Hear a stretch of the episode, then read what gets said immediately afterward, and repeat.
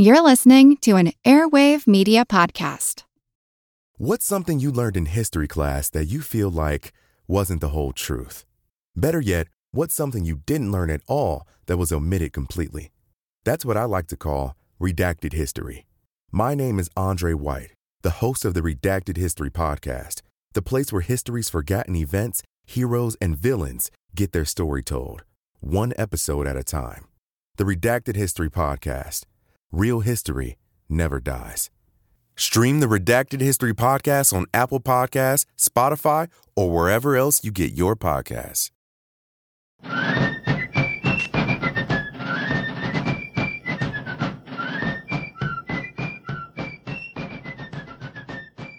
Hello, and thank you for joining the American Revolution. This week, episode 219 Turning General Arnold. We last left Benedict Arnold in April 1779. He had just bought a mansion in Philadelphia and married the 18 year old Peggy Shippen.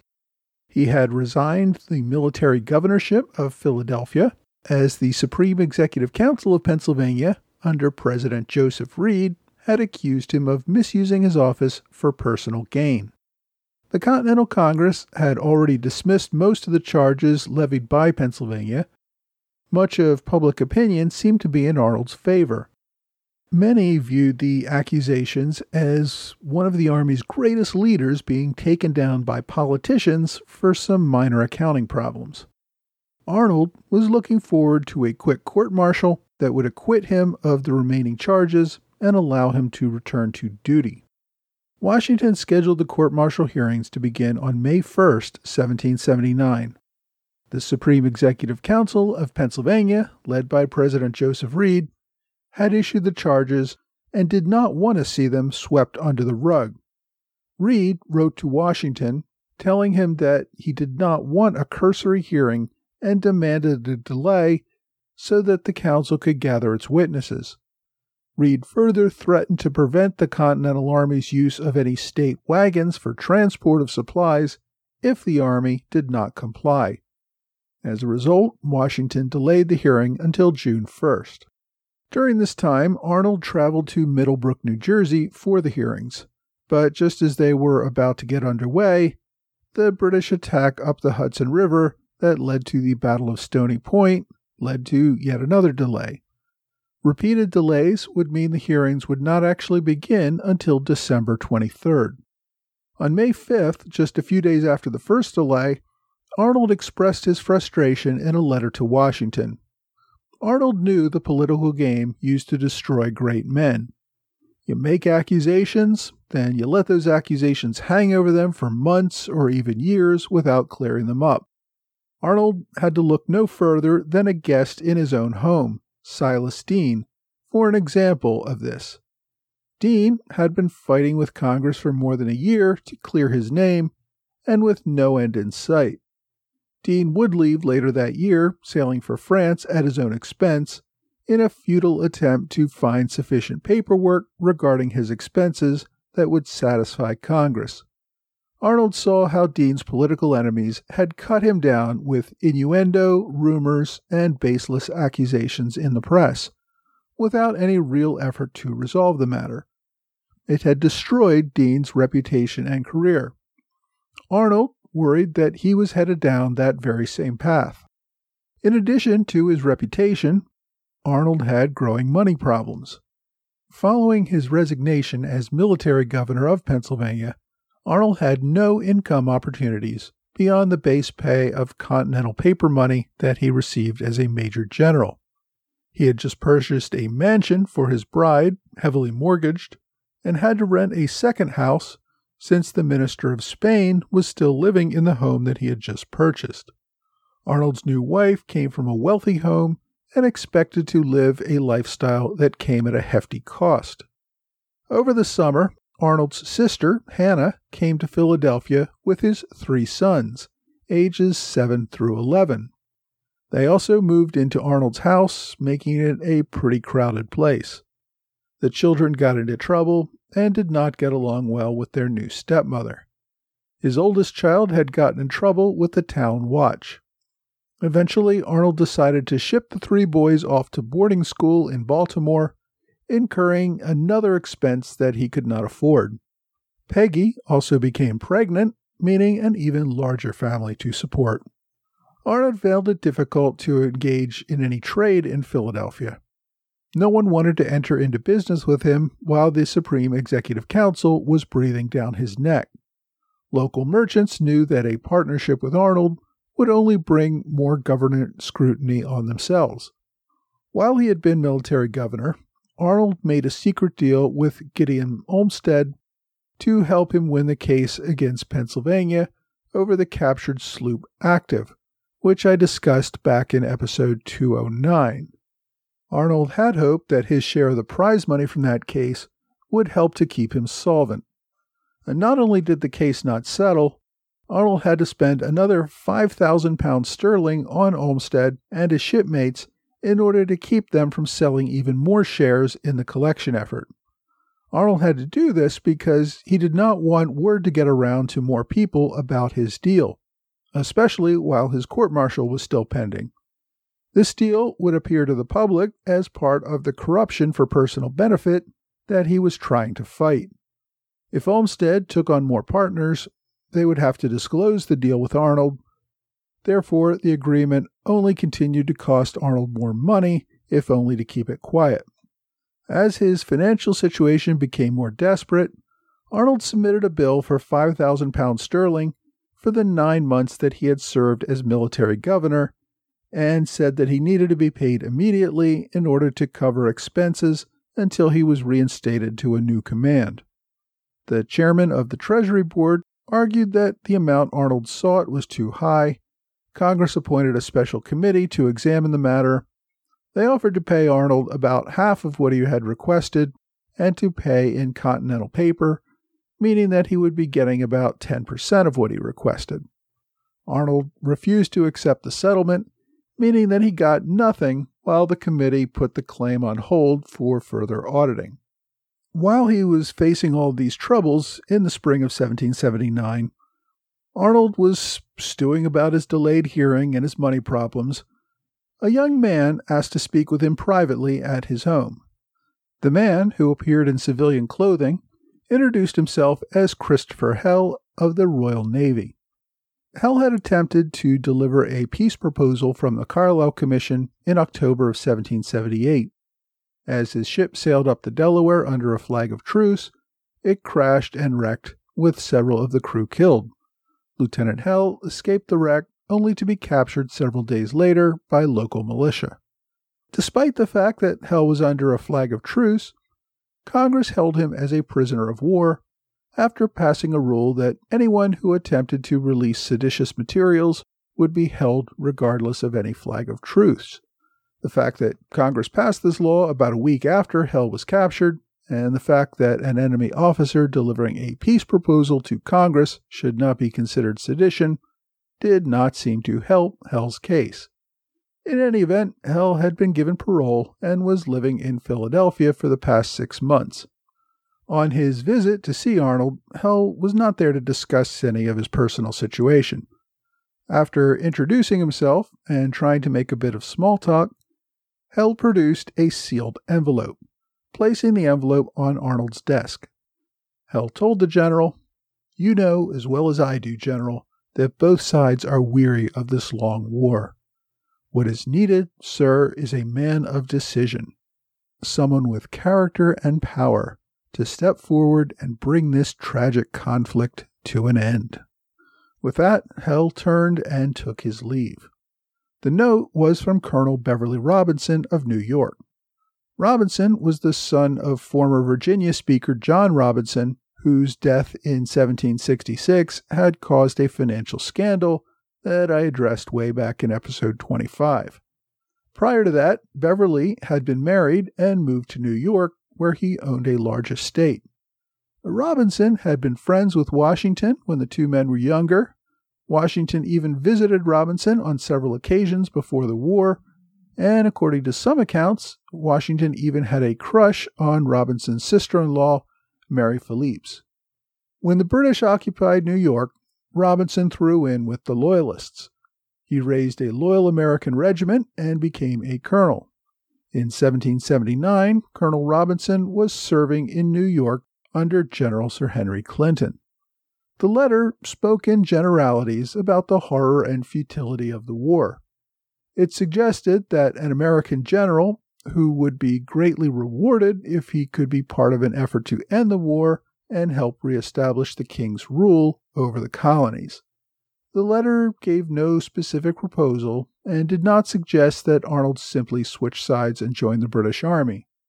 Rather, this was part of a larger effort to try to turn some American leaders who might be able to sway public opinion in favor of a negotiated peace and return to colonial status. A British intelligence was well aware of Arnold's money problems, his resignation as military commander of Philadelphia, and his ongoing legal battle in Pennsylvania. It saw this as an opportunity to approach one of the Continental Army's top generals and perhaps convince him to lead his country back to the king's authority. Arnold was hardly the first prominent leader to be approached. The British had made a concerted effort to turn opinion leaders to their side. This was nothing new. Kings back in England often stayed in power during difficult times through offers of money, land, and titles. Rewarding powerful men for loyalty and punishing opponents brutally was the key to any monarch's survival. Efforts in America tried to follow this same gambit. I've already discussed in earlier episodes efforts to get Commodore John Barry to switch sides, I've also mentioned attempted bribes to members of Congress, including Robert Morris, Francis Dana, and Arnold's rival in Philadelphia, Joseph Reed. All of these men turned down these overtures and made them public very quickly. Unlike those other men, General Arnold did not immediately reject or expose the offer. For the prior year, Arnold had been hanging out in Tory social circles around Philadelphia. That is what in fact, incurred the wrath of the radicals.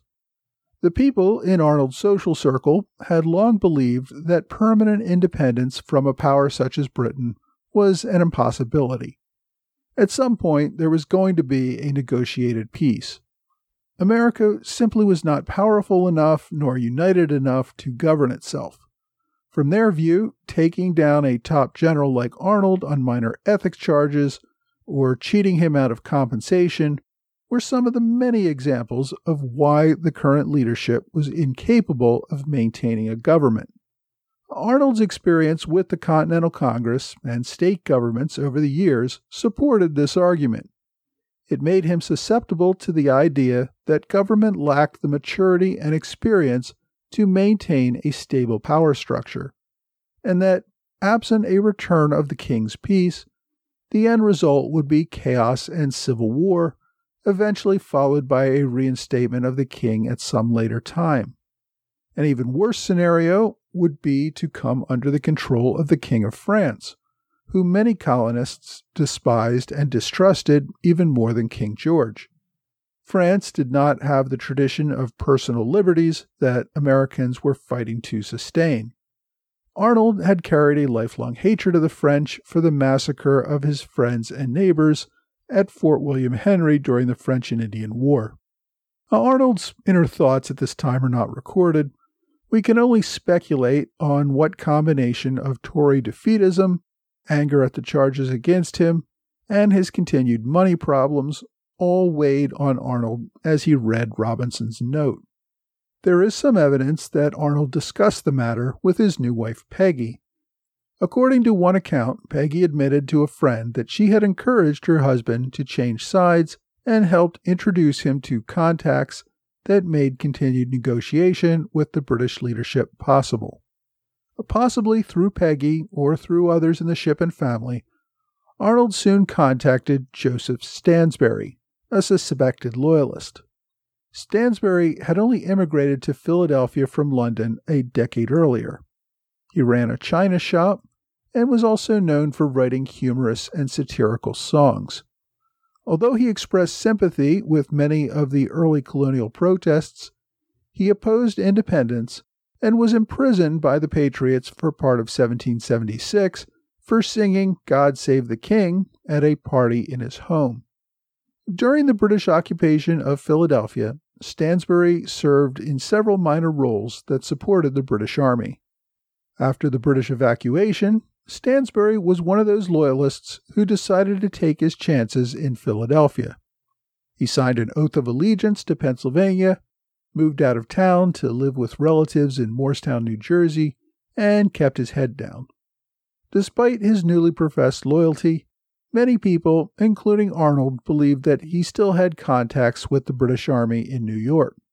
He frequently visited Philadelphia on business and was also able to travel to New York. Within days of Arnold receiving Robinson's letter, Stansbury traveled to New York City, where he met with Major John Andre. The two men discussed Arnold's willingness to play ball if they could work out acceptable arrangements. Andre gave Arnold the code name Monk, which was a reference to George Monk, the first Duke of Albemarle.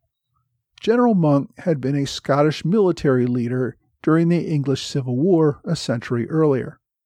Monk had supported Oliver Cromwell during the era of the Protectorate. However, when Charles II returned to Britain to take the throne, Monk accepted an offer from Charles and helped overthrow Cromwell's son Richard and restored the House of Stuart to the throne. For his services, Monk was absolved of his former treason and richly rewarded by King Charles II, including a peerage and a generous pension. I think it's easy to see how the British saw or hoped there would be some parallel between Monk's behavior, first betraying his king and then being a key turning point in bringing the king back into power, and what they were hoping that Arnold would do for them in the coming year. By this time, Major Andre had taken a position as Deputy Adjutant General under Henry Clinton and had been put in charge of Britain's Secret Service in America at the recommendation of Andre's commander, General Charles Grey. His new role primarily focused on intelligence and handling spies. Andre also knew Arnold's wife Peggy from his time in Philadelphia, although some modern speculation that the two were linked romantically, anything beyond superficial flirtations seems to be without evidence. Arnold, though, began a correspondence with both Benedict and Peggy Arnold. He adopted the pseudonym John Anderson, a merchant. He would often write letters that appeared to be about business deals, but which had coded messages, including lines in invisible ink, to avoid detection.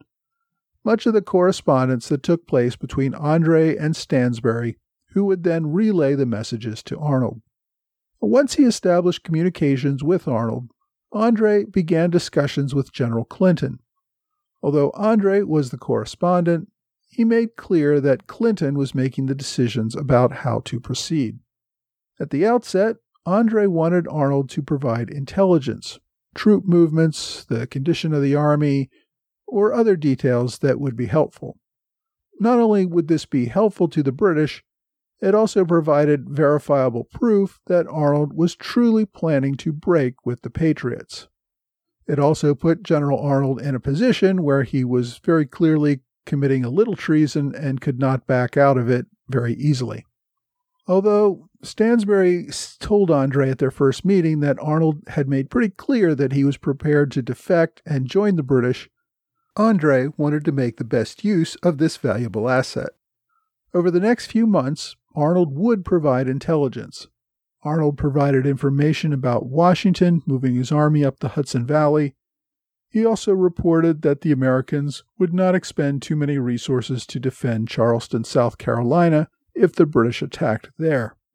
The men also discussed the terms of Arnold's defection. Arnold wanted compensation for all the property that he would lose. Patriot governments would undoubtedly seize his home and other property, he also wanted compensation for the debts that he still believed the Continental Congress owed to him. He wanted a commission as a major general in the British Army with full pay and benefits.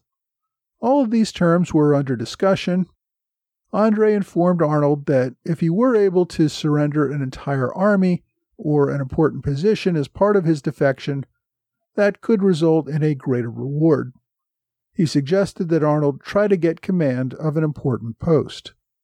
Later that summer, Arnold was asking for assurances that the British did not plan to give up on winning the war. Arnold feared that after he switched sides, the British might pull out of America entirely. Andre was not willing to provide detailed information about British plans. He did not say so, but there must have been a fear that Arnold could be working as a double agent. The two men suggested several ways Arnold might continue to assist the British without defecting. One was for Arnold to take command of an army, lead it into a trap that could be captured. The British were still interested in the return of Burgoyne's convention army that was being held as prisoners. So, if the British held a similarly sized army to exchange, that might move along the process. If Arnold gave up this army, he might then even be returned to the Continentals with his fellow prisoners as part of the exchange, and no one be the wiser to his treasonous activity. As a reward, Arnold might receive a cash payment of 10 to 12,000 guineas. Nothing seemed to come of the correspondence beyond some general intelligence that Arnold provided about the positions of their armies, their numbers, and their conditions. By the end of August 1779, the correspondence seemed to come to an end. Arnold may have been looking for an opportunity to provide a valuable prize for the British. Andre made clear that the surrender of an entire army would mean more money. Arnold knew that he would not get a command until the court martial cleared him of any wrongdoing. So Arnold was more eager than ever to get that court martial behind him. Despite his wishes, the schedule for a hearing would continue to be delayed. All of the plans seemed to go on hold until Arnold received a new command, one that the British would value greatly. Both sides put their discussions on hold until that could happen. Those opportunities would not come until the following year. The next week, we're going to return to South Carolina, where General Benjamin Lincoln continued his efforts to prevent the British Army in Georgia from marching north.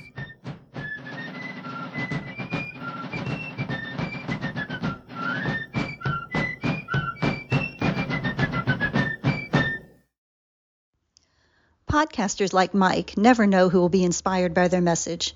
I'm Tracy Lawson, an author and historian.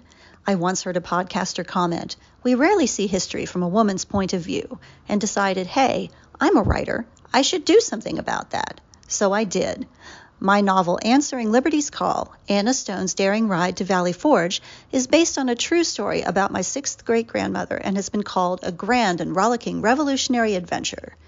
While on a solo horseback journey to Valley Forge with supplies for her soldier husband, Anna takes on the responsibility of delivering an urgent message to General Washington. But it's not long before a mysterious man is hot on her trail and trying to steal the letter.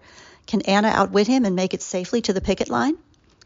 A version of Anna's story for elementary school kids called Revolutionary Anna is the first book in my Liberty Bells series for young readers. Liberty Bells books feature female patriots who advanced the cause of liberty, and they're a great way to get kids hyped up about America 250, which is just around the corner. My books are available in print and ebook on Amazon. For listeners of the American Revolution podcast, I'm offering 15% off personalized signed copies of books ordered through my website, tracylawsonbooks.com. That's T R A C Y L A W S O N books.com. Use the promo code AMREVPodcast. Hi, thanks for joining the American Revolution Podcast After Show. Thanks to my Patreon supporters in the Alexander Hamilton Club Trey Nance, George Davis, and George Hunter. Thanks also to Robert Morris Circle supporter Mike Hager. If you enjoy this podcast, please consider supporting it with an ongoing pledge of as little as $2 per month. It helps me to keep this podcast freely available for those who cannot. Thanks also to Michael McKenna and Nicholas Landry, who provided one time gifts via PayPal or Venmo. If you don't want to make an ongoing pledge, I really do appreciate one time gifts as well. As always, there are links to both PayPal, Venmo, and other options on my website at www.amrevpodcast.com. Now, this week, Benedict Arnold began taking his first steps toward betraying the Patriot cause. I've heard arguments that his court martial result and the reprimand he received from General Washington as a result was the last straw that really pushed Arnold into joining the British. However, I think today's episode made clear that Arnold had made his decision months before he reached his court martial. It's easy to condemn Arnold for his treason, but the more interesting question for me is what would drive a man who already put forward his life, his fortune, and his sacred honor to the cause to throw all that away? It couldn't simply be greed, as many of Arnold's detractors have claimed.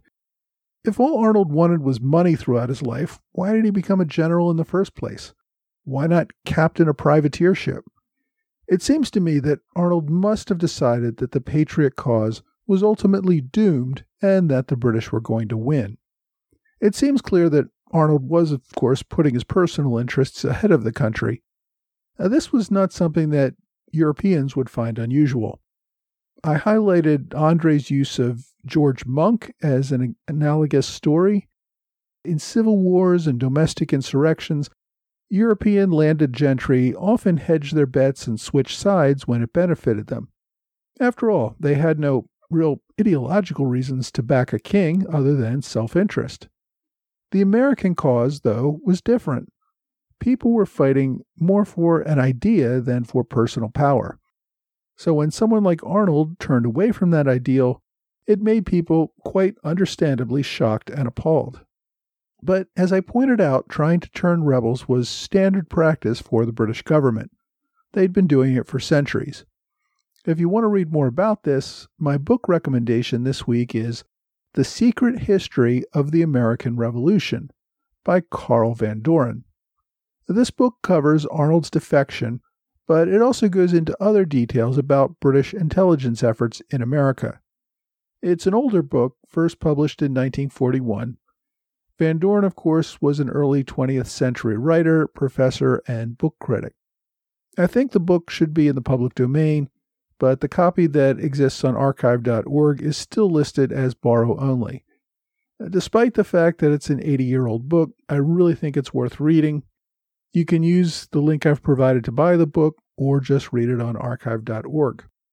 Much of Van Doren's research for the book was based on the papers of General Sir Henry Clinton, which are housed at the University of Michigan.